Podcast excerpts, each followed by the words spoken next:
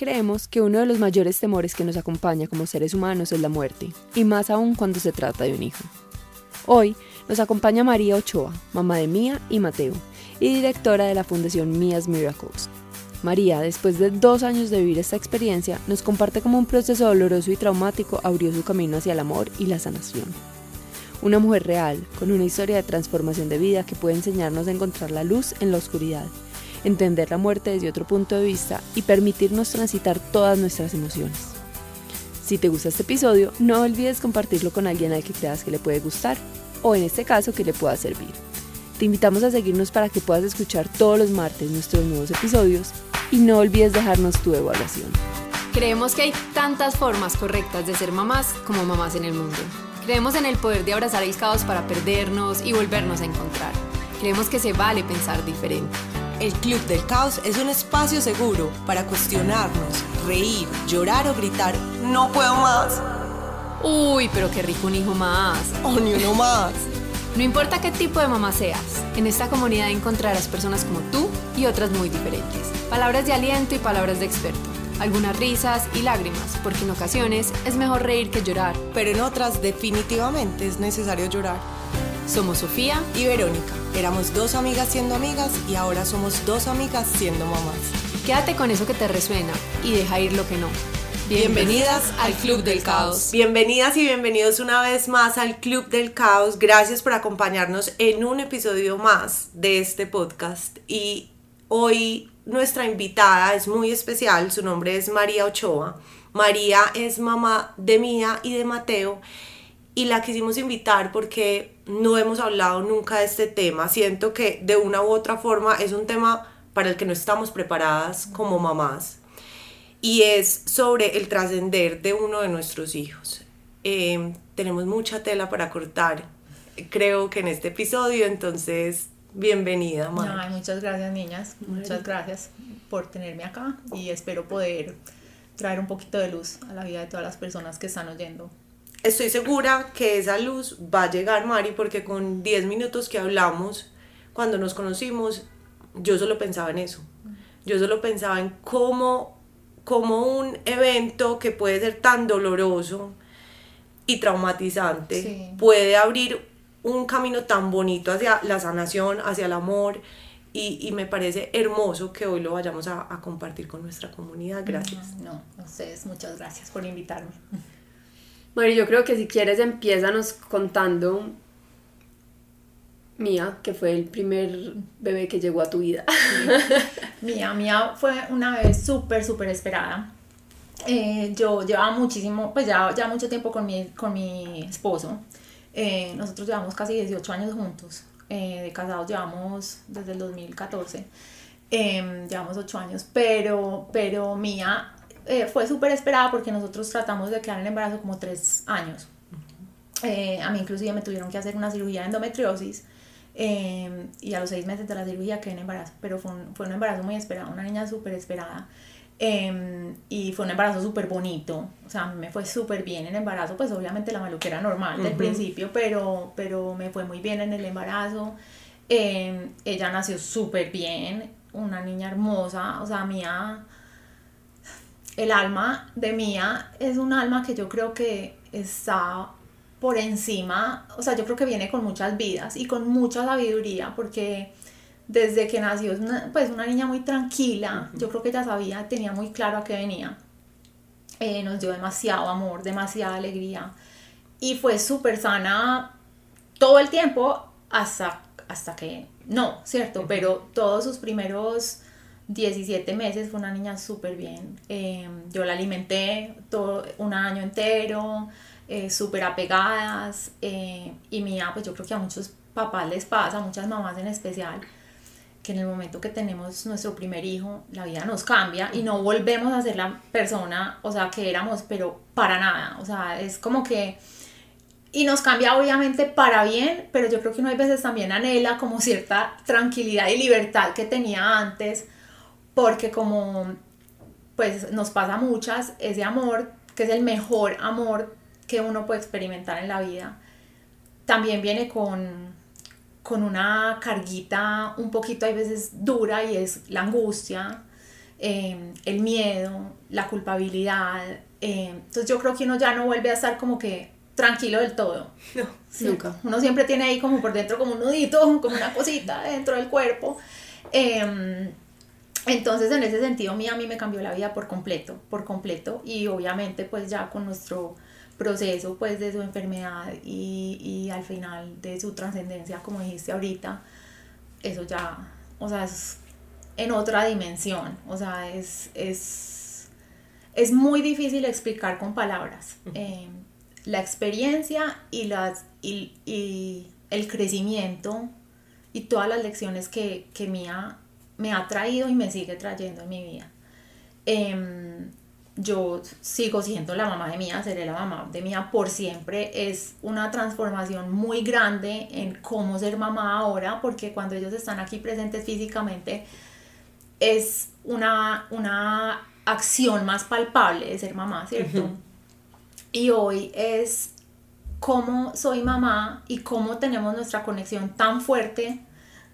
Hay veces de pronto aún más fuerte, yo a veces digo, ¿qué es esto tan impresionante? Porque es que ya es un nivel que sobrepasa lo material y es 100% energético y espiritual y es muy bonito, pero la lección yo creo que más grande que a mí me ha dado la experiencia de maternidad con Mía es cómo dos em, cosas tan opuestas pueden convivir y son, por ejemplo, muchas cosas, o sea, emociones completamente opuestas como la alegría y la tristeza, em, el miedo y la paz. Em, o sea, son, es como el, el yin y el yang de la vida en, en todos los sentidos, o sea, donde tú, donde tú lo pienses, las energías, los sentimientos opuestos están presentes.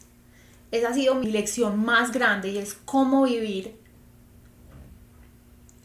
con un corazón roto, pero también experimentando una felicidad inmensa. Y con una felicidad, exacto, es un corazón roto y una felicidad inmensa. Es, es impresionante. Es, y yo había exper experimentado un poquito eso con la, con la... Mi papá también se murió hace, en el 2010, hace 13 años. Eh, entonces yo había experimentado ese cambio de, de uno relacionarse con un ser, ¿cierto? del sentido material humano al sentido espiritual, ¿cierto? Porque yo soy muy creyente de que las personas siguen con nosotros, o sea, aún más. Entonces ese cambio en relacionarse yo lo había experimentado. Con un hijo es en otro nivel completamente, o sea, es una cosa ya de locos. Y yo diría que mía, o sea, más ella ha sido mi guía y mi luz que yo la de ella en el sentido como de trascendencia del alma. Pues es, esas cosas ya, a mí no me gusta hablar de religión porque todos tenemos religiones diferentes. Yo no soy la más practicante, pero soy una mujer de mucha fe y de mucha, o sea, eh, considero pues como espiritualidad.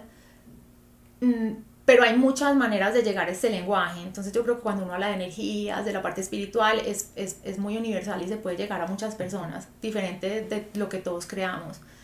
Inclusive para los que creen que no hay nada más cuando, nos, cuando partimos, el amor. Mientras estamos vivos lo vivimos y lo sentimos.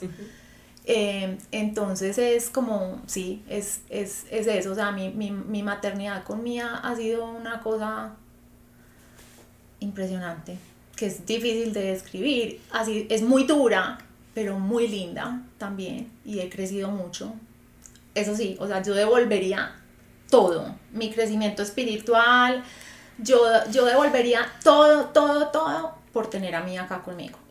En este plan. Sí, claro, sí, sí, sí, sí, sí, pues, o sea. Sin lugar a dudas. Sana, sana. Sí, sana porque siempre lo dije, siempre lo dije mis oraciones siempre estaban enfocadas a que Mía estuviera en un cuerpo en el que ella pudiera ser completamente libre y, y poder desarrollar su espíritu y que ella, que su sanación fuera, o sea, física, donde, en un cuerpo donde ella, pues donde fuera un buen vehículo para su alma, ¿cierto?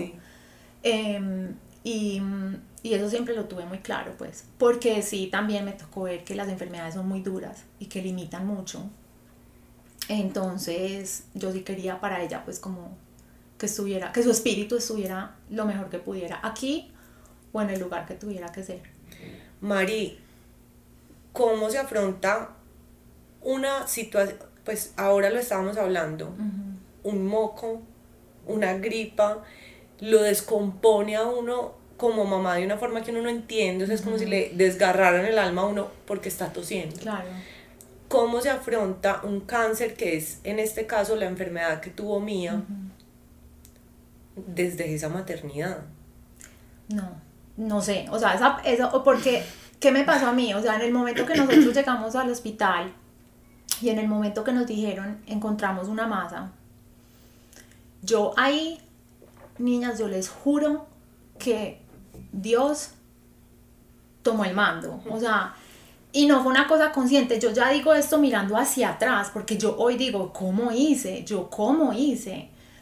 Y cómo sigo haciendo, porque uno no, no, no, no, no entiende. Pues yo la verdad no entiendo. Y yo, y yo una cosa que yo quiero em, dejar súper clara para todas las mamás y para todas las personas que estén oyendo esto, o que me vean o que me siguen, porque muchas veces los mensajes que yo más recibo son, tú eres súper fuerte, tú cómo haces, tú eres demasiado fuerte, es que la alegría, la, la, la paz que irradias, y yo digo, sí, no, o sea, porque sí he hecho un trabajo muy grande para hacer un, trabajo espiritual de hace mucho tiempo, o sea, mucho antes de ser mamá, o sea, desde mi adolescencia he tenido ciertas vivencias que me han hecho llegar como a cierto, a cierto conocimiento espiritual y, auto, y mío también. Eh, pero pues yo vivo muerta del susto, petrificada, o sea, yo vivo petrificada del susto, ahora en el tema eh, eh, de salud especialmente, ¿cierto? Eh, si no es con lo que pasó con Mía, conmigo, o sea, si a mí me da un dolor, yo digo, que tengo, Dios mío, que, será algo horrible, o sea, nunca pienso que es cualquier bobada, lo mismo con mi familia, o sea, yo ya y por, pues, por experiencias de vida. Nosotros a nivel familiar tenemos unas experiencias de vida duras eh, pues que donde me ponga a hablar de eso ya si no tenemos, necesitamos una semana de podcast. Pero, pero pues mi mamá, mis hermanas nacieron ya meses, hace 33 años. Eh, mi mamá tuvo cáncer de seno. Eh, hoy en día está súper bien, súper sana, pero fue una cosa que te, nos marcó también. Y mi papá se murió de un infarto fulminante hace 13 años. yo tuve un desorden alimenticio como a los 24, 25 son experiencias de vida que, te marcan y que te hacen trabajar. O sea, que si tú no quieres trabajar, te jodiste porque si no quieres poner el trabajo, vas a vivir maluco por el resto de tu vida. O si quieres vivir rico, que es lo que yo quiero, yo quiero vivir rico, yo quiero disfrutar la vida porque a pesar de las cosas duras y de las, de las, de las cosas tristes, la vida tiene un lado que es hermoso y es la mayoría. O sea, el 98% de la vida para muchas personas y para mí, tengo que decirlo, es muy bonita. Entonces yo quiero hacer ese trabajo, pero ese trabajo es muy duro. Y no hay una preparación. Entonces yo creo que e, e, esa pregunta que me haces de cómo, no, o sea, no hay un cómo, pero yo creo que es desde el momento cero que uno se siente débil, es saber que hay cosas con las que uno no puede y que se las tiene que entregar a una fuerza mayor. Y confiar en que nos están guiando, confiar en que, en que, en que en que nosotros está el poder em, y, dar, dar todo de nosotros, pero aceptar que somos completamente débiles. O sea, yo tengo mi lado fuerte, lo mismo de las emociones y las cosas, los extremos opuestos. Yo tengo mi lado fuerte, positivo, pero tengo mi lado débil, miedoso, triste, y yo trato de ese lado ser el que más voz le doy, le doy en cuanto a mí misma, a oírme a mí misma. Tengo miedo, bueno, tengo miedo, pues, pero negociar con el miedo por ejemplo, hoy yo tenía una cita médica, me iban a hacer una ecografía de abdomen y yo anoche estaba muerta del susto. Y mm, pues empecé a conversar, que yo todo el día tengo monólogos internos y dije, bueno, pues miedo y angustia. Yo sé que ustedes no van para ningún lado, porque me lo dijo mi tío en esos días que le dije, yo vivo muerta del miedo. Él me dijo, pero es que, ¿cómo no? O sea, total, madre. Sí, o sea, ese era mi punto. O sea, como que yo te oigo y yo di, esa es mi primer pregunta y es si en algún momento has dejado de sentir miedo, porque yo digo, no, no, A mí yo creo que... Si uno como mamá siente miedo. si a mí me y si después, por ejemplo, lo que a mí me pasó, me está gobernando el miedo. Me, me quitas un poquito la fe porque yo creí que me ibas a decir, Sofi, eso pasa, ya vas a tener menos miedo. Ojalá, Sofi, pero sabes que, mira, ojalá yo te pudiera decir eso. De pronto todavía estoy en el, en el, momento del proceso en que todavía siento el miedo. Pero es que yo creo que el miedo es muy humano, o sea, ¿me entiendes? Sí, pero es paralizante. Es paralizante, pero el miedo, tengo un libro que no me acuerdo del, del título, pero después te lo comparto. por favor. Porque es como el miedo te puede liberar y cómo el miedo puede ser, yo sí voy a decir esto, el miedo puede ser el maestro de la vida y yo creo que el miedo se hizo para ser el maestro de la vida. Lo que pasa es que muchas personas le corremos al miedo, yo incluida, o sea, yo hago, voy a acupuntura cada ocho días, tengo una psiquiatra, hago terapia, eh, ¿cómo se dice en español? EMDR, que es como para trauma, para ah, síndrome sí, sí, postraumático. Sí, eh, medito, leo libros, corro, lloro, grito. Pero eso sí, yo trato de no quedarme con mis emociones adentro. Súper importante. Entonces yo trato de exteriorizarlas todo el rato. Y todavía tengo miedo, ¿sí me entiendes? O sea, y no se me quita, no se me quita. Pero me di cuenta, mi tío, una vez más, me, me, me dijo hace, hace el viernes que fuimos a comer, me dijo, ya, pero es que, ¿cómo no vas a sentir miedo? Y en ese momento a mí me hizo clic una cosa.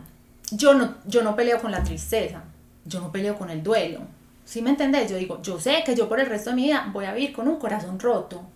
Y yo hice paz con eso. Y estar triste es muy maluco. O sea, llorar es muy maluco hay veces.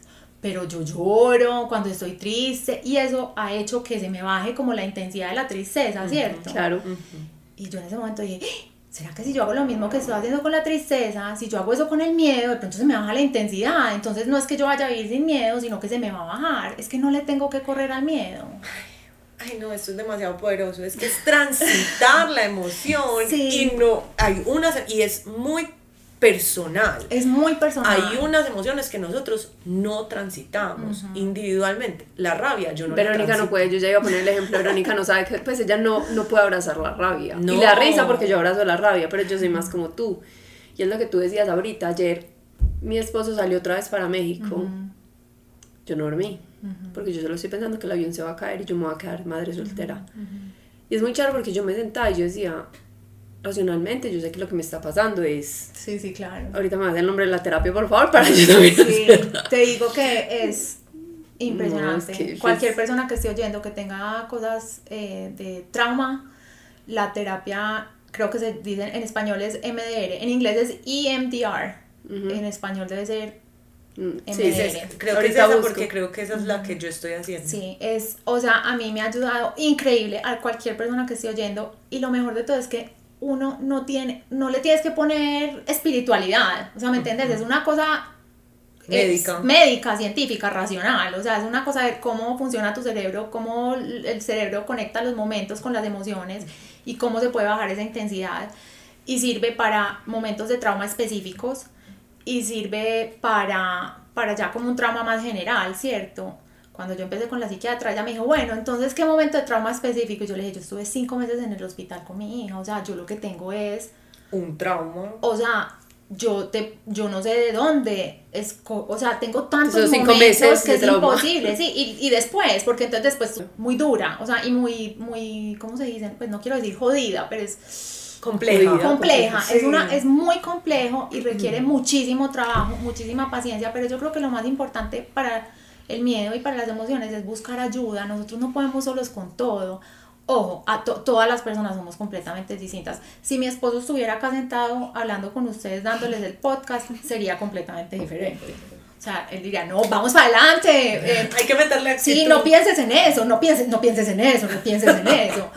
O sea, ¿me entiendes? No, miedo, no, no, miedo no, porque él es muy diferente. O sea, Camilo es súper racional, Camilo es súper lógico, Camilo Pues por algo es deportista, uno no puede Sí. ser deportista si no es así. Sí, o sea, yo soy, yo soy una persona más emocional, yo siento más, o sea, yo soy más empática, entonces yo siento lo mío, lo del, del lado y lo de todo, o sea, es- somos muy distintos, entonces también una vez más, mi fórmula no es la fórmula de todo el mundo, para nada, o sea, acá puede haber una persona que oiga y diga, no, o sea, ¿qué? Nada que ver conmigo y nada que ver, o sea, todos somos diferentes, pero lo que sí hay es que cada uno tiene herramientas para buscar su camino y cada uno tiene herramientas para, para, para encontrar lo que nos resuena con cada uno de nosotros. Y, y yo sí creo que el factor de espiritualidad y de fe es muy importante, nos ayuda, porque este mundo es muy loco y hay cosas muchísimo más allá del resto de nuestra racionalidad que no podemos entender. Entonces ese factor de fe sí es muy bonito, es muy sanador. Pero pues al miedo pues y, ser fuerte, no, o sea, no, yo no soy fuerte, yo soy súper débil, pero yo no le tengo miedo a mis emociones. O sea, a, a enfrentarlas, ¿cierto? Y, a sentirlas. Pues. Y yo pienso que hoy en día nos están vendiendo un cuento que yo a veces digo, no. no lo permito. No, es que no es verdad. O sea, o si es verdad, quiero conocer a esa primera persona que domine de esa manera sus emociones, porque nos dicen, no sientas miedo, el miedo es muy malo. Cuando, cuando a mí, hay veces me has dicho, no, no, no, no, no, no, no pienses nada de negativo porque lo estás llamando. No, eh, no sientas miedo. de eso. El miedo es tu peor enemigo. Y yo digo, pero vení, o sea, es que el miedo es una emoción tan válida, tan humana y tan presente como la felicidad. O sea, a ti nadie te dice, no te sientas feliz, no te sientas feliz. No, claro. Sí, entonces, todas las emociones deben ser reconocidas, que sí es muy importante. Si sientes emociones que te bajan, que te hacen un momento difícil, es muy importante sentirlas, pero es más importante aún buscar las herramientas que no te quedes ahí, que no te que esa emoción no sea la que la que dicte tu vida. La emoción se presenta en ti, pero tú no eres la emoción. Y sabes qué pasa muy importante lo que acabas de decir. Yo la semana pasada con lo que pasó le dije a mi hermanita que es psicóloga y yo, Julia, yo tengo PTSD y me dijo, a ver, calma calma. Pasaste por una cosa traumática. Por ahora estás sintiendo emociones que son normales de sentir. Si tú llevas unos meses y estamos sintiendo que esa emoción se está apoderando de nosotros, tienes PTSD.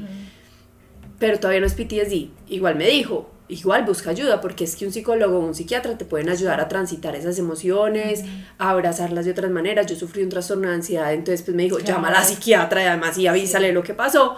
Pero pausa, porque es muy importante eso. Las emociones uno las transita, ya cuando uno siente que eso se apoderó de la vida de uno, ya puede pasar a ser otra cosa, pero al principio es normal que sintamos todas las emociones. Y yo estoy con vos, a mí ese positivismo tóxico de que todo el tiempo tenemos que estar felices y hay que agradecer todo y si yo estoy feliz todo lo bueno me va a pasar. Yo digo como que no niñas. Y también tener muy claro que muchas veces lo que vemos en redes sociales, lo que oímos en podcast, lo que vemos en, bueno, películas no, porque películas son pues fantasías. No, fantasía, pues un guion, sí, pero muchas veces lo que, lo que otras personas nos muestran, muchas veces lo que expertos hablan, ¿me entiendes? Porque uno puede hablar con terapeutas, con guías espirituales.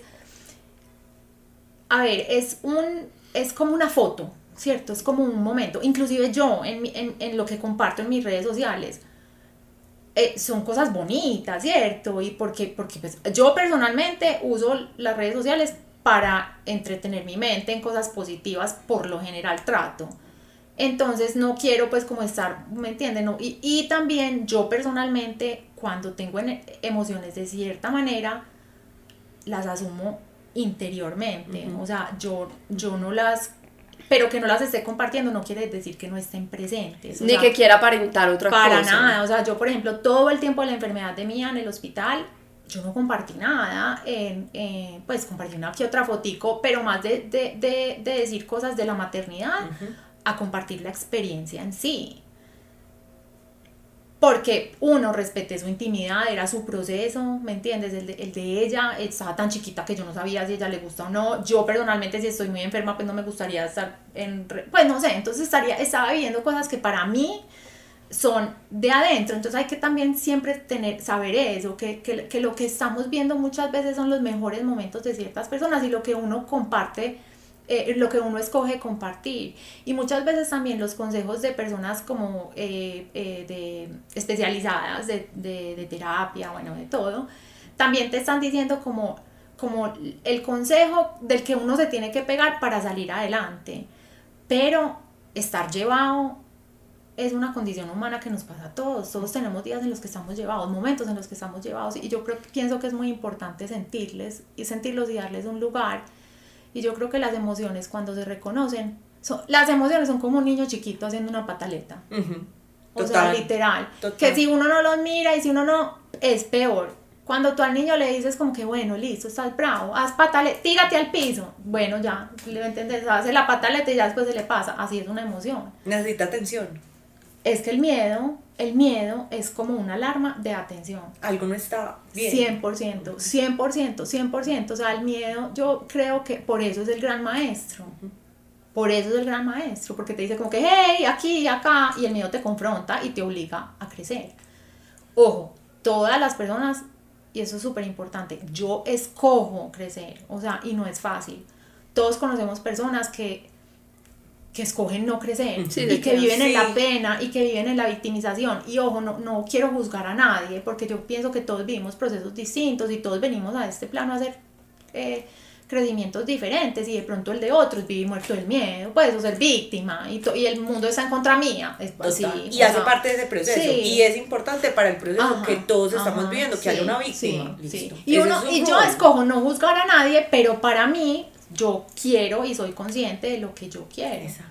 Pero sí también es no, no juzgar a los demás. Porque me pasa muchas veces que me han, me han escrito y me dicen, ay, tengo una amiga o tengo un familiar que está pasando por ese momento, pero es que mira, o yo quiero que sea como tú, yo quiero que lea este libro, yo quiero que hable con no sé qué, pero es que tiene mucha rabia. hay que dejar que la gente viva su proceso como lo quiere vivir. Sí, además que tú estás donde estás, que eso es una de las preguntas que yo te quiero hacer después de cuánto tiempo y después de cuánto proceso, ¿cierto? Lo que decías, uno en el hospital transita unas emociones, pasa por unos pensamientos, yo no sé si a ti te, se te ocurrió, pero es normal que hay gente que entonces le rabia, porque esto a mí, porque nos pasa a nosotros.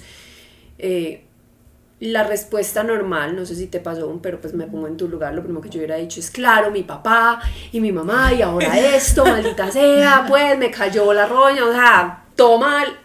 Entonces es normal que uno pase por esas cosas. Sí y después salga luz, pero... Hay, los expertos hablan de, de etapas del, del, duelo.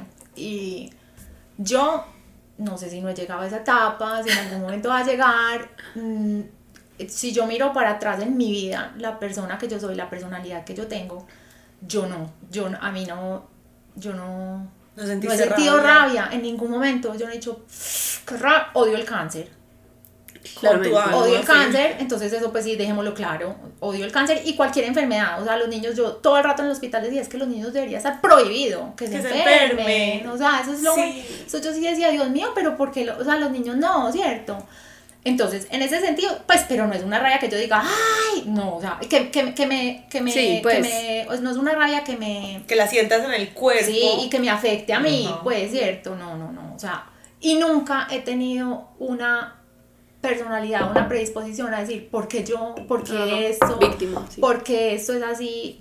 Ojo, es una cosa muy válida. A mí no me ha pasado. No me ha pasado, gracias a Dios, pues digo, porque, porque creo que es muy difícil salir de eso. Muy duro. Pero siento que las personas que les, que les pasa deben vivirlas. Yo también hago mucho trabajo para tratar de que eso no me pase. O sea, por ejemplo, yo cuando volví del hospital, después de que mi hija pues ya se había muerto. Eh, me da super, cada que yo digo esa palabra, pero, es, pero me entendés, es una realidad, o sea, entonces yo tengo, es una realidad, o sea, mi hija se murió, o sea, entonces es súper lindo uno decir otras, y, y, trato siempre de buscarle otras cosas, pero esa es la realidad, o sea, yo a mi casa volví después del hospital, estuve con mi familia un tiempo, ellos estuvieron acompañándome, pero después de unos meses todo el mundo vuelve a su casa, tiene que viajar a Colombia, yo estaba en mi casa, mi esposo es deportista, viaja todo el rato, yo no estaba emocionalmente como para irme pues a viajar por el mundo, entonces él se fue a viajar y yo me quedé sola, íngrima, en mi casa. Íngrima, un silencio, así, bueno, con Pixie Wixie, mi, mi gran amor de mi vida, que es mi, perrito. El perrito, pues, el perrito. Es gigante, pesa 65 kilos, ella es lo más hermoso, una gran danés. Me quedé con Pixie, pero era ese silencio así. Y yo decía, esta es mi realidad de hoy y yo no le puedo correr. O sea, y me di cuenta que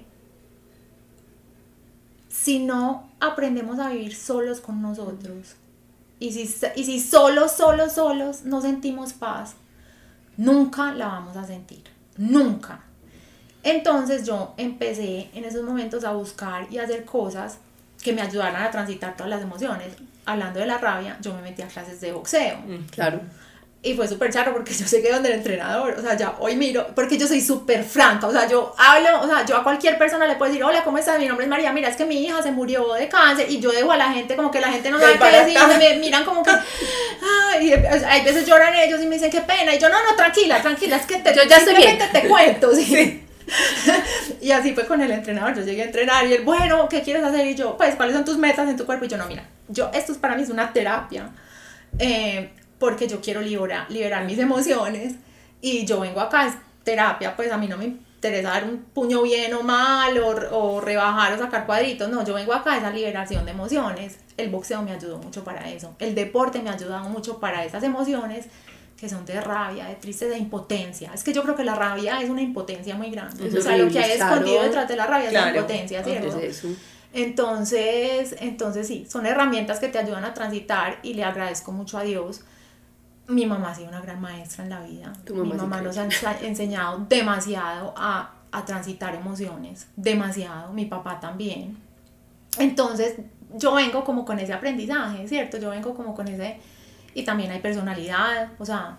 Claro. O sea, los seres humanos somos una combinación de tantas cosas que es muy difícil, pues, como decir, es que ella es así, este no es así, este siente esto y este siente aquello. Hay tantos factores que influyen en la manera como nosotros somos. Pero, pero gracias a Dios hasta el día de hoy no he sentido una rabia que me, que me frene. Sí, que me paralice.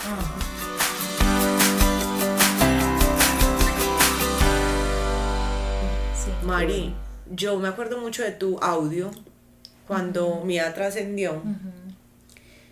Y era un audio con demasiado entendimiento. Em, pues unas palabras cargadas como de conciencia. Sí de amor y de respeto. Dolor, por supuesto. Claro, sí. ¿Cómo? ¿Cómo, Mari? es que... No sé. Miren que curiosamente cuando decías de PTSD, síndrome postraumático, yo he tenido que hacer una, una devolverme y revisar todo, tantos momentos que tuve. La muerte, el momento, el momento de la muerte de mía es pues no quiero ser muy gráfica porque no se trata de eso, pero fue muy duro. O sea, yo la acompañé a ella, parecíamos como, un, como una, una, persona que está corriendo una maratón, ¿cierto? Y que tú estás ahí, ahí con ellos y, y tratando de animarlos, ¿cierto? De, que se sientan empoderados, de que se sientan... A mí mi mamá una vez me dijo una cosa muy bonita cuando se murió mi papá. Porque yo le dije, mami, cuando ella nos llamó y yo le dije, mami, tú, pues, ¿tú cómo hiciste para estar con él en ese momento? Y me dijo, Mario, es que era el momento de tu papá, no el mío. Ese momento difícil era el que estaba trascendiendo era tu papá, no yo.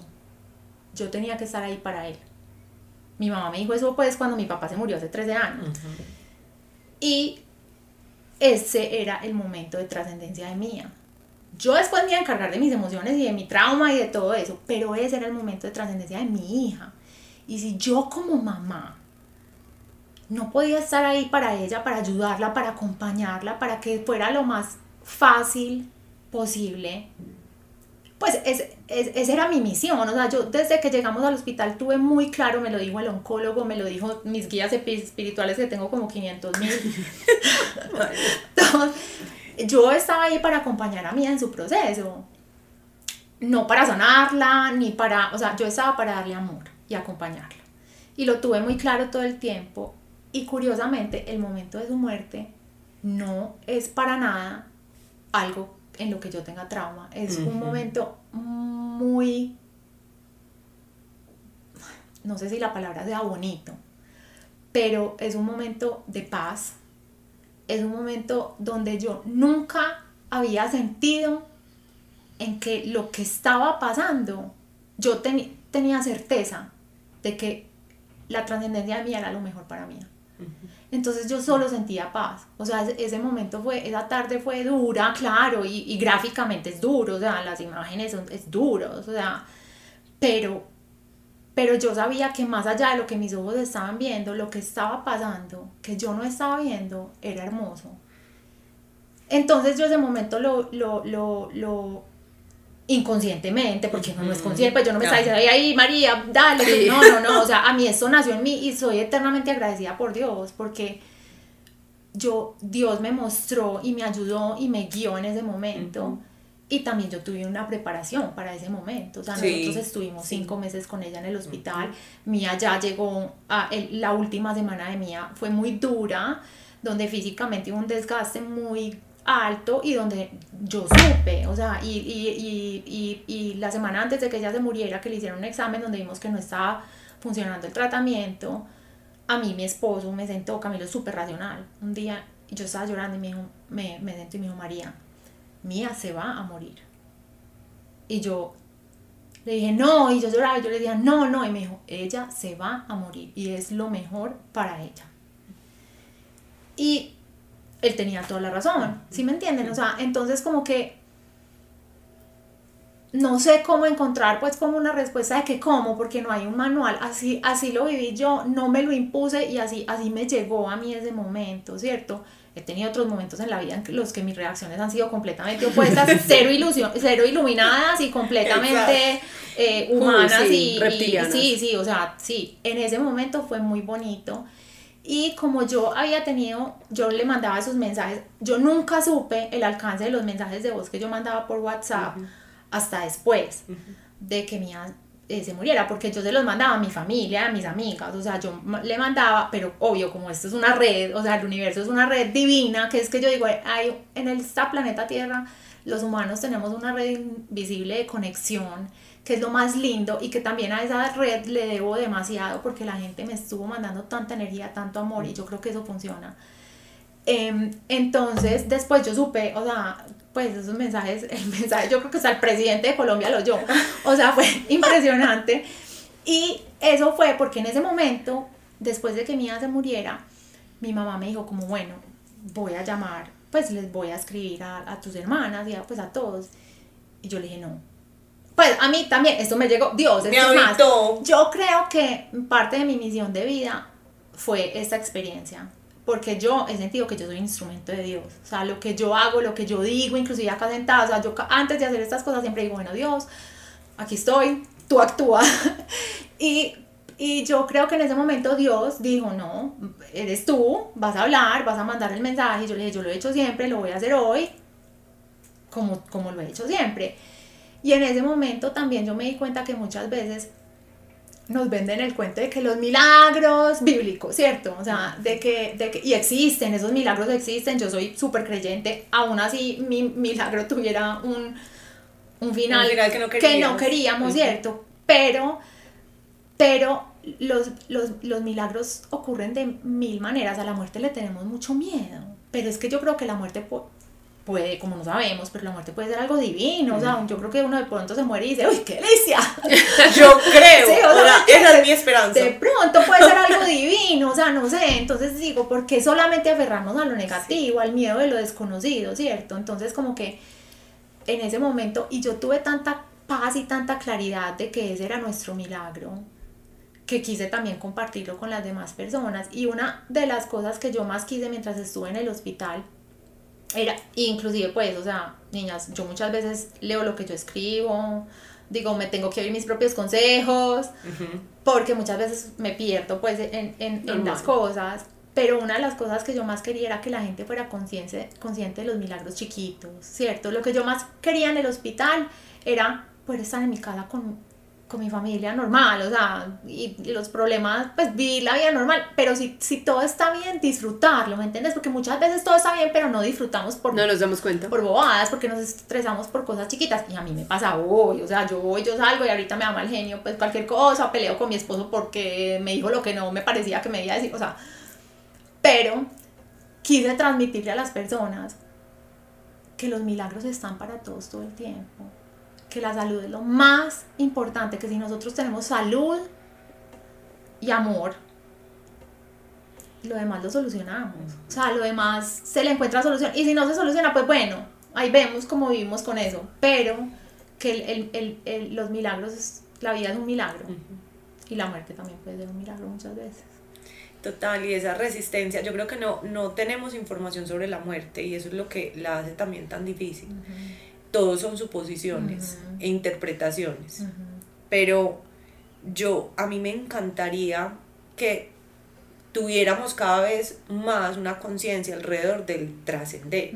Y es a mí me gusta verlo así, una vida que no conocemos, una forma de vida diferente. Y para mí el hecho de que tú digas que tú tienes una conexión muy grande con Mía y que cada vez es más evidente, me confirma que después de la muerte hay vida. Sí, pues yo creo que sí, o sea, yo creo que sí. Yo tengo tantas historias lindas para contarles de cosas, de señales que, que Mía me manda todo el día. Yo sé que yo lo puedo decir, a veces la gente me dice como que, pues esta vieja está loca.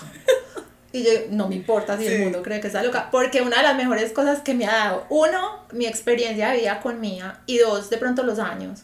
Es que me importa tres pepinos que piensen los demás de mí.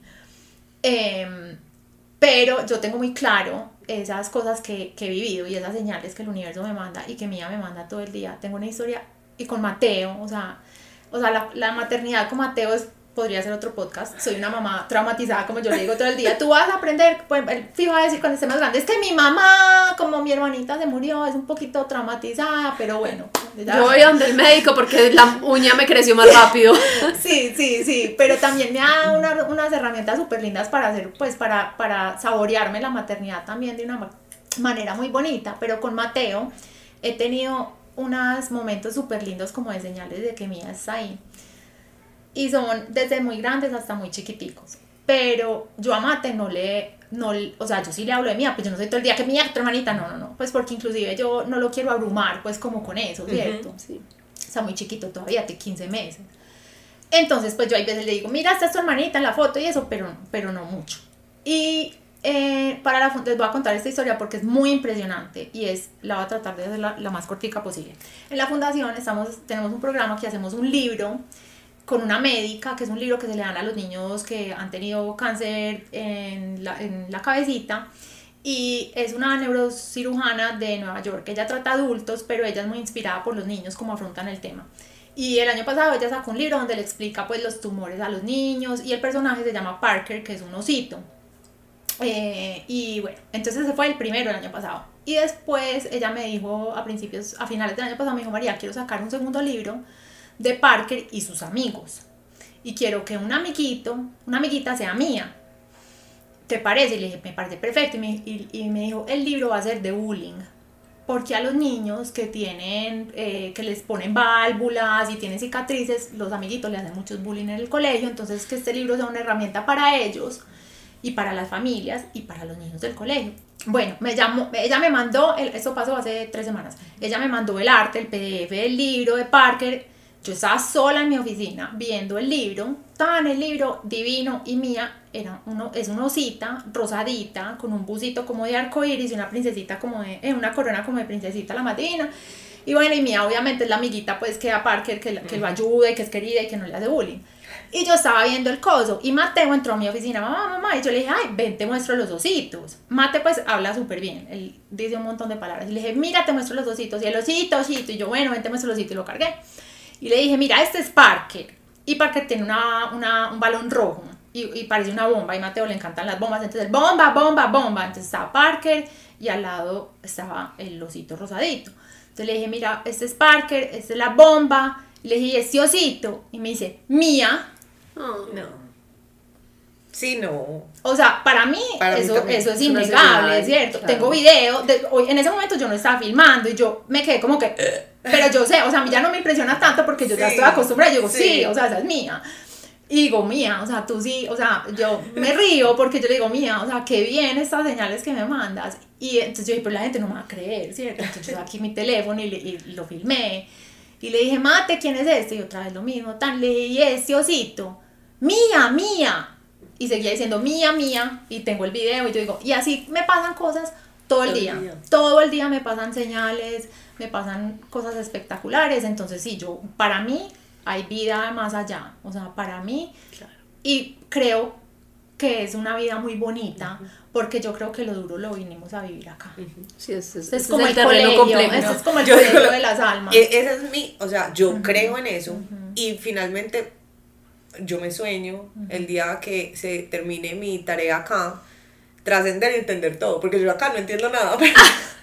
o sea, sí, sí, sí. No termina. Ah, ya entendí. No, claro, yo muchas veces yo sí, o sea, yo trato de no vivir preguntándome por qué, por qué, por qué, pero yo sí yo digo, ¿por qué? O sea, ¿me entiendes? Y, y, muchas veces he dicho, Dios mío, una conversación que me gustaría tener contigo cuando, cuando yo esté preparada para tenerla, es que me cuentes por qué. ¿Por qué? Y de dónde salió también. Pues porque uno también, uno como mamá, yo me cuestiono mucho ¿de dónde, ¿por qué le dio cáncer? ¿De dónde? O sea, ¿qué lo causó, cierto?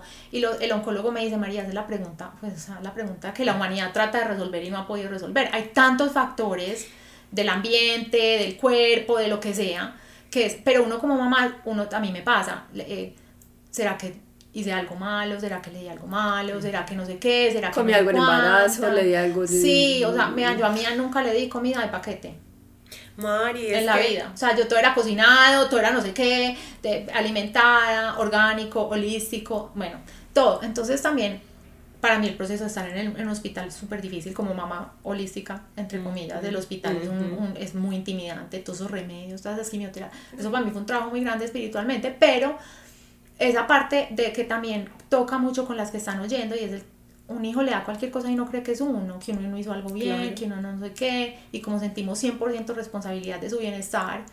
Entonces ese es un, un, área en la que yo también tengo que trabajar mucho en mi maternidad y es como en la culpabilidad. Y ha sido muy bonito porque en varias cosas que yo he tenido con mediums diferentes, siempre me llega ese mensaje. No hay culpabilidad no era nada tuyo, no es nada tuyo. O sea, y es muy impresionante aceptar que lo que los hijos de nosotros vienen a vivir al planeta Tierra no tiene nada que ver con nosotros y todo que ver con ellos y con sus procesos. Y que nosotros solamente estamos acá para acompañarlos que somos un canal para que ellos lleguen acá a cumplir ese propósito. Pero que ellos tienen sus procesos. todos. ellos, vinieron para sus propias cosas. Es que no son de uno. es que no son de uno. Y, y es muy teso a medida que van creciendo uno también cómo los hace responsables de sus propios procesos cuando no somos conscientes. Claro. Les entregamos unas responsabilidades que no les corresponden. Que no les corresponden. Y también muchísimas veces nosotros como, como ya adultos, también yo digo, eh, muchas veces decimos, ay, es que mi mamá, es que mi papá, no, es que nada, o sea, es que tú o sea, acá vinimos a ser responsables de nosotros. Obviamente tenemos cosas que nos afectan, nos influyen, nuestra familia pues es lo más grande, pero lo, cada ser humano vino a este planeta a vivir sus, sus, procesos y nuestro, nuestro trabajo es acompañamiento con nuestros hijos, nuestros padres, nuestros amigos, nuestras parejas, pero nosotros solo somos responsables por nosotros mismos. Mari, yo te entiendo cuando me decís que no, que uno no es un teso y como la gente pues le escribe a uno. Yo entiendo esa parte, pero pero que me parece muy tesa y es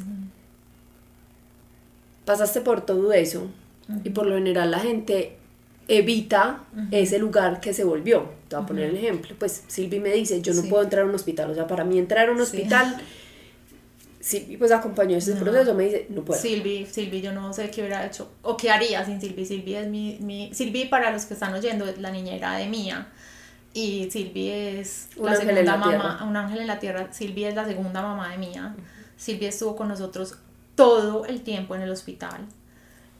Mía, yo me iba del hospital y decía, Mía, chao, ya vengo. Y ella, chao, mamá, chao. Y me volea la mano. Y Silvi se iba para el baño y Mía, no, no, no, no. Y yo, pero Mía, o sea, Mía, o sea, Silvi, su nana, o sea, y Silvi para mí es mi media naranja. Y es una mujer con un entendimiento. Yo digo que ella, está por encima. Silvia está por encima. Silvia es impresionante, es impresionante. Pero sí, ella no, ella. Ella quedó con eso. Y yo digo, María, en cambio, montó una fundación y tiene contacto. Voy a decir una cosa, así hablo yo como vos. Todo el día te echas limón sí, de una u otra manera. he hablado con los psiquiatras. y yo digo, ¿cómo hace? Pues. ¿Cómo lo enfrenta? ¿Cómo va? No solo lo enfrenta, como logró, no, no, no, no sé, me vas a explicar, pero cómo logra ir a los hospitales, estar rodeados de niños que están pasando por eso, o sea, es como revivir eso. O sea, yo digo, es un loop y María lo vuelve algo positivo. bueno, mira, hay mucho positivo. En mí es, es, no es fácil, para nada. O sea, no es fácil para nada. Yo, desde antes de que Mía naciera, yo fui la persona más desubicada en cuanto a saber cuál era mi propósito de vida. Pues, o sea, mis amigas, yo soy diseñadora de modas y les encanta diseñar y tan. Entonces, mi hermana, arquitecta, mis hermanitas, la moda. Y yo decía, uy, pucha, ¿qué es lo mío? ¿Qué es lo mío? O sea, yo como que una pasión, yo era muy vacía por dentro, muchos años luché con eso. Me casé con una persona que es 100% pasión y metas y, o sea, y, y yo decía, qué envidia, qué envidia. Yo estudié Derecho por descarte, porque yo decía, bueno, sé que soy buena pues como para las ciencias sociales, me gusta, pues pero cero mi pasión, dije periodismo, bueno, no derecho, es mejor si uno estudia derecho, entonces bueno, voy a estudiar derecho. Va a ir mejor Sí, en la universidad todo el trato decía, yo no voy a ser abogada, yo no voy a ser abogada, yo Pero yo siempre tenía un llamado al dar, ¿cierto? Al servir. Eh, y, y entonces yo creo que esa era como mi lucecita. Eh, con Camilo y con su posición y como que tenemos la facilidad de poder hacer recaudación de fondos, entonces nosotros siempre habíamos dicho, yo trabajé en una fundación cuando me gradué de la Universidad de Miami, cuatro años, me pareció súper chévere. Em, eh, estuve en la parte de recaudación de fondos, siempre he tenido esa llamada, pues. Y como un mes y medio antes, nosotros, Camilo y yo creamos una fundación que se llamaba Camilo Villegas Foundation. Ok. Como un mes y medio antes de que Mía se enfermara, es que una vez más, el universo, Dios. Eh, yo creo que el que no crea, después de oírme a mí, de pronto le va a quedar como, de, no, de pronto, de pronto ya sí tiene, de pronto tiene un punto ahí. Eh, eh, como un mes y medio antes de que mi hija se enfermara, yo tuve una reunión con el equipo donde me dijeron, te aconsejamos y si como que enfocas más tu misión, o sea, una misión de la fundación, a qué le van a ayudar, porque no necesariamente pues a cualquier cosa, ¿cierto?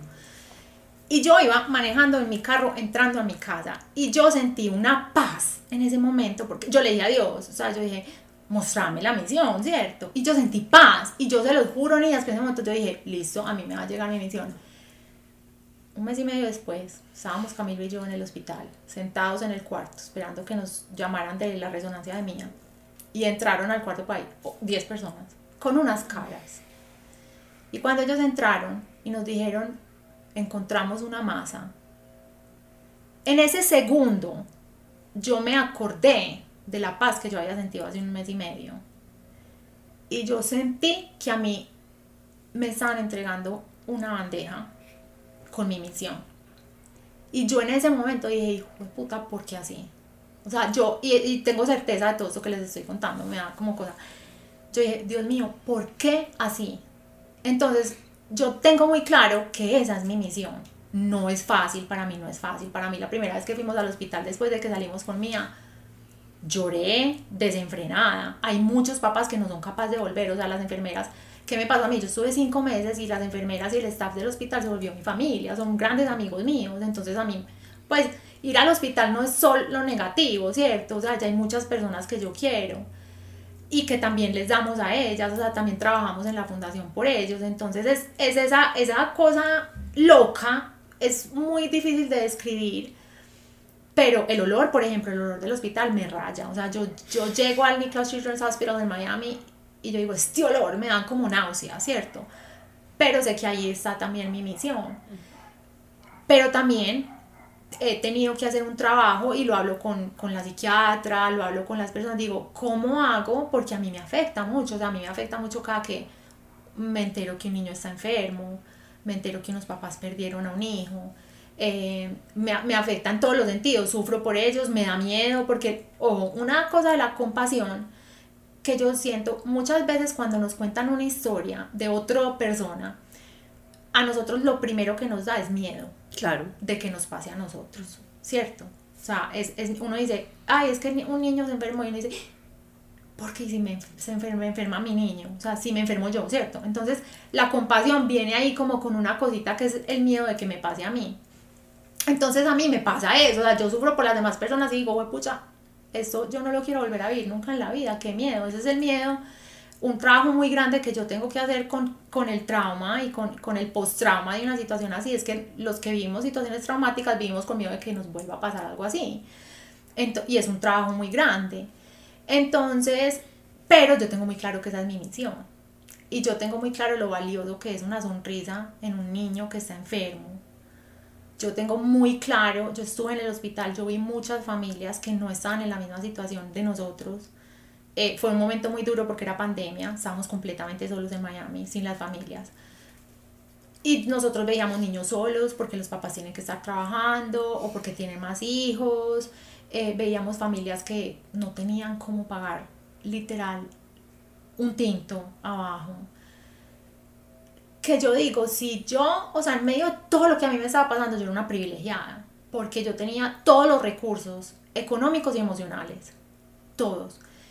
Entonces, si yo no estoy ahí para las familias, ¿quién va a estar? ¿Sí me entiendes? Entonces, pero es una cosa muy personal, porque si a mí también a veces me escriben, me dicen, ay, yo voy por no sé qué, pero yo debería, yo debería hacer también una fundación. No, no, no eso es una cosa mía de misión de vida, o sea, y, y, y, y, es mi pasión y es mi misión de vida y yo lo tengo muy claro que yo estoy ahí para servir, o sea, es inclusive hasta, hasta de mía, eso de pronto no era la misión de ella, es la mía a raíz de todo este proceso. Yo creo que la de ella también en parte porque yo he visto cómo funcionan las cosas en la fundación y ella está ahí, o sea, ella está ahí, las cosas pasan, pasan solas. Entonces, pero es súper duro, o sea, yo no voy a decir que para mí es fácil, pues, y que me encanta. La semana pasada teníamos una cosa en Bogotá, Mate estaba maluquito y yo llamé y les dije a las niñas del hospital Omi en Bogotá, les dije, ¿saben qué? Yo no voy a ir. Yo les mando la mejor energía, me mandan fotos, me mandan videos, pero yo me voy a quedar acá con Mate porque en ese momento la prioridad era mi familia y yo protegerme, yo me tengo que proteger. Entonces ya en la fundación tengo un equipo donde ellas, me, ellas no me cuentan todo lo que pasa, ¿sí me entiendes? O sea, vamos como así y, y pero es un trabajo muy grande. Mi esposo, por ejemplo, cuando vamos al hospital a, a inaugurar los Serenity Rooms en Miami, Camilo fue al primero y me dijo, gorda, yo te quiero mucho, yo quiero mucho a todos los del hospital, pero yo no, pero a mí me da muy duro ir al hospital. Y, es súper válido, completamente, le listo, gordo, tranquilo, no tienes que ir. Yo sí, sí, y eso es súper importante, que como que uno siempre se compara si uno no quiera, eso es innato de la naturaleza de nosotros. No todo el mundo tiene que salir a afrontar ni a montar una nada, o sea, todos tenemos misiones diferentes y las cosas nos pasan por cosas diferentes, no a todos nos pasa lo mismo por, por lo mismo. tiene que pasar lo mismo. Claro, claro. Entonces eso es súper bonito y sí, súper entendible, pero sí, siempre me impresionó porque yo decía, qué vacío. Sí, pues, es duro, es muy duro, es muy duro, no se los, no se los, sí, es muy duro, es muy duro. Y, y también hay veces digo, no, las mamás deben decir, esta ridícula. Cuando voy al hospital a mí me provoca es como abrazar a las mamás, como decirles, yo estoy acá. Pero no les quiero contar mi historia porque no quiero, o sea, a mí lo último que me interesaba cuando Mía estaba enferma era hablar con una mamá que el hijo se le había muerto. Claro. Porque, porque uno no, o sea, no, a mí no, eso no. O sea, yo quería hablar con todas las que estaba bien, ¿cierto? Con todas las que la historia terminaba sí, feliz. claro, claro. Entonces yo también sé que esa es mi historia y que yo, pues que, que, que no, o sea, yo a cada persona le tengo que dar su espacio. Su espacio, sí, total. A mí hay una cosa que me impresiona mucho, Mari, cada que vas contando, para mí tiene más sentido todo y es un plan del alma. Sí. Y es impresionante, o sea, lo veo como con demasiada claridad, como los puntos cuando no tenían conexión, al final sí. tiene todo el sentido, o sea, lo que te dijo tu mamá hace 13 años, lo necesitabas y Dios te lo entregó a través de ella para prepararte, que nunca vas a estar preparada, que es otra cosa que yo creo, y que me gustaría hacerte esa pregunta tiene sentido que uno esté preparado para algo así. Porque no, ni, ni, se prepare uno para algo así. No, no, no, vamos a prepararnos para cosas positivas. Exacto, ¿Cierto? Pues, no. yo creo que no. Además es que todo lo malo que puede pasar. Sí, no, y hay veces cuando las personas, ¿sabes qué? Muchas veces hay veces la gente me, me ha dicho, y yo sé que todo el mundo cuando te dice cosas te lo dice de un, de un lugar muy lindo, ¿cierto? Todos tenemos cosas que nos... Que te dispara. Eh, te dispara, triggers. Todos tenemos, todos tenemos triggers diferentes. Uno para mí es cuando, cuando me dicen, ay, pero es que Dios le manda cosas al que puede. Y yo soy como que, no, como así? Yo no puedo, yo no puedo, yo no, puedo con eso, yo no quiero poder con eso, pues no. O sea, me tocó poder, pero yo no estaba, pues, o sea, no, ni nadie está preparado. Mucha gente que ha tocado unas cosas muy duras y que, y que, que a jodida y no estaban preparados, ¿cierto? Pero, o sea, entonces hay, hay, hay, hay, hay triggers y cosas, pero sí sí, cuando pasan ciertas cosas buenas y malas, porque con lo bueno también pasa, o sea, cuando pasan ciertas cosas y tú dices, claro, es que esto pasó y no hubiera pasado si esto no hubiera pasado, o sea, la vida funciona así muchas veces. Entonces, pero sí, pero sí, esos, esos, esos triggers, siquiera me acordé porque es una cosa, y muchas veces la gente dice, a una amiga está pasando por algo, que le digo? Y yo le digo, no, sabes que no sé, no sé decirte qué le decís, porque es que todos somos diferentes. Entonces, como hay algo que le pueda traer paz, a otra persona puede que no le traiga paz. Lo que más funciona es como que estoy aquí, te mando amor, ¿sí me entiendes? Pero no como que... Sí, para apoyarte. Yo Sí. digo que eso es el amor que a uno le pueden decir, acá estoy por si necesitas algo ya.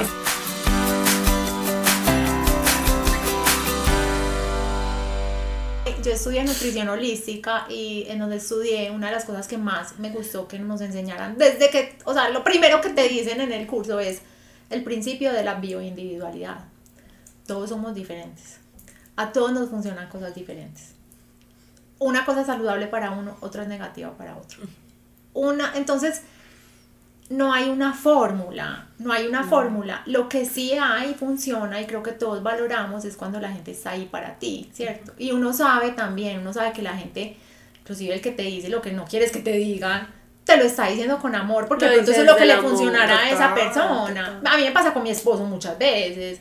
Mí me dice cosas que yo soy, no, no, no, es que a mí tú no me puedes decir eso. Y ni siquiera pues de mi tristeza, sino de la vida porque a él le gustaría que de pronto yo le dijera Claro. eso a él, Pe- pero como somos diferentes, ¿cierto? Entonces eso también es tener eso súper claro, que todos somos diferentes y no hay una, no hay una fórmula secreta. Y acabé de hacer clic con una cosa que fue precisamente las palabras que te dije, que te dijo tu mamá, de es su momento y qué bonito que si nos puede quedar un aprendizaje sea ese, es el momento del otro y nuestra, nuestro rol ahí es acompañar al otro y estar en servicio del otro, no de nosotros, Sí, no lo que nosotros necesitamos decir o hacer, sino lo que el otro necesita recibir de Sí, nosotros. lo que, sí, lo que pasa es que son, o sea, es el momento, de- era el momento de mi hija de su trascendencia, pero también era mi momento de, de que mi hija estaba trascendiendo. Claro. Entonces cada uno tenemos un momento, pero yo como que lo puse en la balanza, ¿cierto? Entonces dije, o sea, aquí yo voy a poder lidiar con este momento, pero este momento para yo estar ahí para ella es este, no hay otro. Entonces como poner, como poner esas cosas en la balanza y también darle cierto entendimiento. Pero el oncólogo de mía, desde que nosotros llegamos al hospital, porque nosotros la primera semana fue súper dura. Y yo llevaba por ahí, no sé cuántos días seguidos sin salir de la habitación, del cuarto. Y él entró y me dijo, María, tienes que salir. Mía está bien, no te preocupes, ya no le va a pasar nada. Si tú sales un rato, baja a la cafetería, haz algo, pero sal, porque te, te visto acá que no has salido. Te tienes que cuidar a ti de primera. Si tú no estás bien, tú no vas a estar ahí para mí. Y y es así, o sea, y, es, y, es, y es que en la, en, en la vida tenemos que empezar por darnos el amor a nosotros. Y yo creo que es ahí cuando uno llega a darse cuenta, cuando tú te llenas tu copa lo suficiente, puedes diferenciar entre los momentos en que puedes decir, ok, en este momento estoy aquí para esta persona, después me voy a llenar mi copa y aprendo a diferenciar como las, a ponerlas, qué es prioridad en qué momento. Por eso muchas veces cuando hablábamos al principio de la culpabilidad de sacar los momentos para nosotros, yo creo que yo tengo hoy en día un buen balance porque he aprendido lo importante que es yo darme a mí. Inclusive lo que más me enseñó en eso, que ha sido una de mis grandes, grandes lecciones en la vida, es mi desorden alimenticio. Porque el desorden- los desórdenes alimenticios están muy conectados con, con la autoestima y con la parte emocional como de nosotros. Y, uy, yo me daba muy duro. Y yo solo pude sanarme 100%. A mí mi psiquiatra me decía, tú vas a aprender a vivir con eso, pero a ti nunca se te va a quitar. Pues les digo que no. Yo, a mí se me quitó por completo. Yo disfruto la comida, no pienso en la comida nada. Y fue a punta de amor propio. Nadie más, y no, y no tenía que venir de, de mi novio, que en ese momento era Camilo, o sea, no tenía que venir de Camilo diciéndome que estaba hermosa, ni de las demás personas, ni, de- ni del espejo lo que yo viera. Era del amor hacia mí en ese momento. Y no solamente de lo que yo viera en el espejo, sino de lo que yo soy por dentro. Y a punta de eso me sané. Y yo creo que el amor sana todo. O sea, el amor sana todo. El tiempo te enseña a vivir con eso, pero el verdadero sanador es el amor.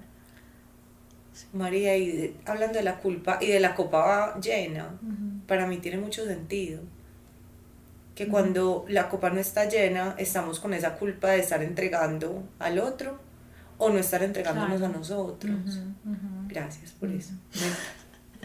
Anotado sí, en mi porque eso es libreta de una lucha de las aprendizaje. mamás, eso es una lucha súper grande de las mamás, o sea, y las mamás que somos mamás tiempo completo sentimos culpabilidad porque no trabajamos, las mamás que trabajamos tiempo completo sentimos culpabilidad porque no estamos con los niños, las mamás que hacemos X no estamos, ¿qué? Por el esposo, el esposo que no...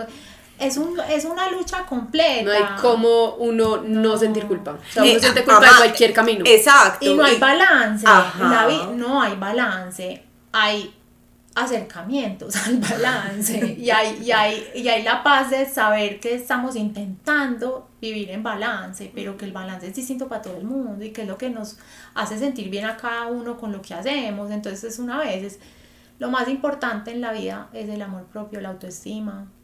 Y, y, y en eso, y cu- cuando uno es una persona que, que, que, que está tranquilo como que con uno mismo, es, es más, se vuelve más sabio también para las relaciones con las demás personas. Amén. Mari, yo tengo una última pregunta que para mí ha sido también revelador ver cómo lo has afrontado.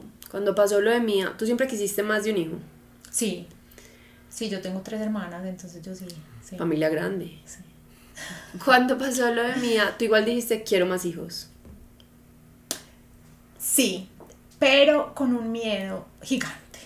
O sea, yo no les voy a decir mentiras. O sea, a mí, inclusive ya yo digo, ¿será para mate o será que intento otra vez? Bueno, hay muchos factores eh, que influyen pues en la decisión, ¿cierto? Pero, pero obviamente pues, o sea, cuando tú pasas por lo que nosotros vivimos, da mucho miedo, ¿cierto?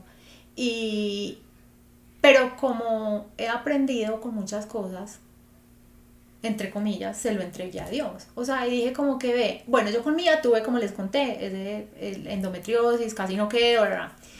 Y yo sí tuve una cosa clara para mí en ese momento. Yo no, yo dije, si yo me tengo que hacer tratamientos y cosas, no, ¿cierto? No, no, no. En ese momento no lo sentía para mí, pero se lo dejé a Dios.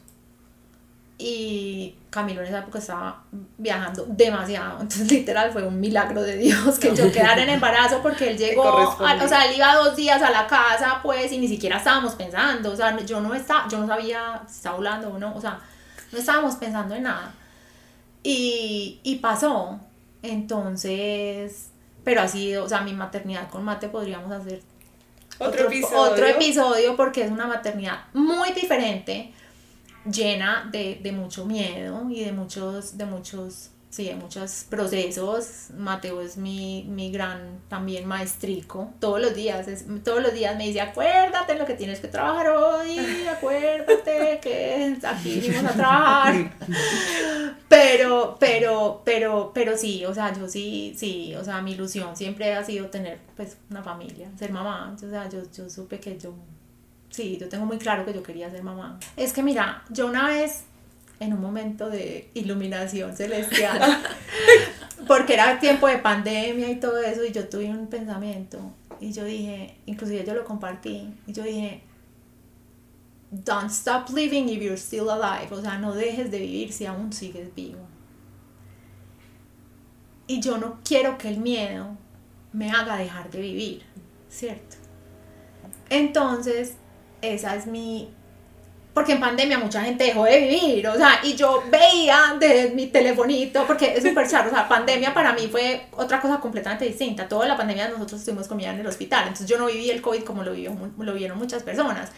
Y yo lo y yo decía, pero ¿por qué? ¿Pero por qué están con tanto miedo? ¿Por qué están encerrados todo el tiempo? ¿Por qué están paralizados? ¿Cierto? ¿Por qué, pucha, si antes hay que vivir? O sea, hay que vivir. Entonces, entonces, o sea, ese, yo trato de que eso, de, de recordarme de eso a mí misma. O sea, no dejes de vivir si estás viva. O sea, y eso es, o sea, porque si no, el miedo me frena para todo. O sea, el miedo me frenaría para todo, para todo y, y, y, pues, o sea, la- aquí voy, ¿me entendés? Pero mi maternidad es, es, es, es, es muy, o sea, es muy interesante porque, porque tengo unos retos que, que, que sí. Adicionales a los normales, que ya son bastantes. Total. O sea, Pero la maternidad ya tenía muchos. Es mi realidad, no puedo pelear con ella, ¿sí me entienden? Es mi, yo muchas veces decía, yo decía, es que yo no quiero que el cáncer sea mi, pues como que sea historia de vida, ¿cierto? El cáncer de mi hija, o sea, es, es historia de mi vida, en la vida me imaginé eso, pero sí, ¿qué más le voy a hacer? Toca. Así me tocó, ¿me entendés? Y muchas veces cuando a uno le venden, también, porque por ejemplo, eh, visualización, eh, eh, pues todo lo de mindfulness, de que te tienes que visualizar, y yo, yo practico, pues, y me parece un cuento muy bonito, pero para muchas personas la vida no nos ha funcionado, pues no, no ha pasado así, ¿me entiendes? O sea, muchas veces, y yo creo que a todos nos pasa que hay cosas que no salen como nos los imaginábamos. Claro y que no es porque no hicimos la visualización correcta, ni porque hicimos el vision board, sí, o sea, o sea, yo en mi vision board nunca, pues me entendés, y yo creo que con mis cosas de vida yo nunca llamé que me pasara lo que nos pasó, pero es que hay cosas que van más allá y que hay que soltar y que hay que asumir y que la vida para todas las personas en algún momento es dura, o sea, nadie tiene una vida feliz todo el rato, no, no, eso es imposible. Pues aquí no. No, no, y porque vinimos a, o sea, y la persona, la primera persona que ya amiga, mi vida es perfecta, pues no, no. Pues yo la quiero tener acá sí, y que me cuente, porque para mí no, sé, tiene... de pronto tiene un mes. Un mes, ah, no, no, total, ah, que no, hay momentos que son divinos. Tiene un mes de vida. No, ya hay momentos, hay momentos, ajá, no, y hay momentos en que, en que todos tenemos momentos en que la vida es divina, es fácil, fluye, es hermosa, pero todo es transitorio. Esa fue otra cosa que me dijo otra, eh, ¿cómo es que se llama? Eh, Carvajal, Luz Ángela, Luz Amparo Carvajal, Luz Ángela Carvajal. ella es hermosa, ella es, no, ella es de Medellín y ella es súper linda, me ayudó mucho con lo de mía. Y la primera cita que tuve con ella me dijo, María, quiero que sepas una cosa, todo es temporal. Porque en este momento estás sintiendo que tu situación es como que para siempre. Y me dijo, todo es temporal. Todo es temporal lo bueno, lo malo, todo, todo, todo, todo. Saber navegar la temporalidad, las temporalidades de la vida. Así es. La pregunta del millón. La pregunta del millón. Mari, para ti, ¿qué es el caos? La vida. Yo creo que voy a dejar de hacer la pregunta. Yo creo que ya llegamos a un punto de equilibrio en que todo el mundo responde la vida. Sí, sí, o sea, es que la vida es, es caótica, o sea, pero es hermosa, ¿me entiendes? Es, un, es que el caos no necesariamente es algo negativo, el caos es lindo. Em, pero sí, la vida es un caos y vinimos a, a navegarlo, sí. Es eso, yo creo que si abrazáramos que el caos no es malo, que el caos es la vida misma. Total. Que todo es temporal y eso, eso es caótico, que yo estoy súper bien y, a los, y pasa el bienestar y algo malo pasa, pero también lo malo pasa y vuelve y aparece algo bueno. Si abrazara eso, uno se le va haciendo más fácil, lo que vos decís, no es fácil. Se le va volviendo un poquito más liviano. Más liviano. Y es también, más fácil. ahora que dices el caos, cada persona tiene una perspectiva diferente frente a una misma cosa, ¿cierto? Y cómo es importante porque muchas veces nosotros podemos escoger la perspectiva que le damos a las cosas y le podemos cambiar la connotación a las emociones y a los momentos de la vida. somos alquimistas de nuestras emociones y somos alquimistas de nuestras perspectivas. Entonces, inclusive el caos, para las personas que creen que el caos es malo, le podemos cambiar esa perspectiva y eso ayuda a que sea más manejable y más llevable. Total. El significado que le damos a las cosas.